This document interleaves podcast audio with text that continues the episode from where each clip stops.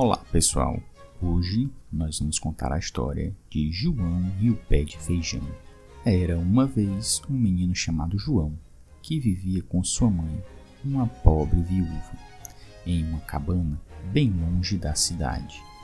Um dia a mãe de João disse: Joãozinho, acabou a comida e o dinheiro. Vá até a cidade e venda a nossa vaquinha, o único bem que nos resta. João foi para a cidade e, no caminho, encontrou um homem que o convenceu a trocar a vaquinha por sementes de feijão. O homem disse: Com estas sementes de feijão jamais passarão fome. João acreditou e trouxe as sementes para casa. Quando a mãe de João viu as sementes, ficou furiosa, jogou tudo pela janela. Na manhã seguinte, João levantou com muita fome e foi até o quintal. Ficou espantado quando viu uma enorme árvore que ia até o céu. Nem chamou sua mãe. Decidiu subir pelo pé de feijão até chegar à copa. João ficou maravilhado ao encontrar um castelo nas nuvens e quis vê-lo de perto. De repente, uma mulher enorme surgiu de dentro do castelo e o agarrou. O que faz aqui, menino? Será meu escravo.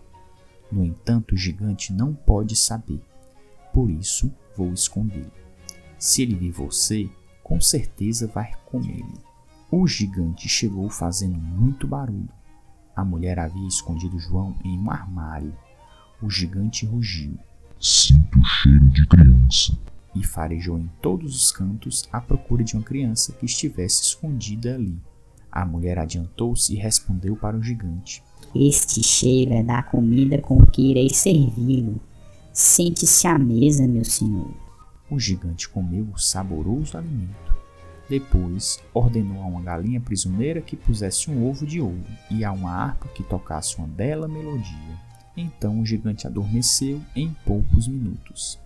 Vendo que a mulher havia se esquecido dele, João saiu do armário e, rapidamente, libertou a galinha e também a harpa. Mas a galinha cacarejou e a harpa fez um som estridente. Por isso o gigante despertou. Com a galinha debaixo do braço e a harpa na outra mão, João correu e o gigante foi atrás dele. João chegou primeiro ao tronco do pé de feijão e deslizou pelos ramos.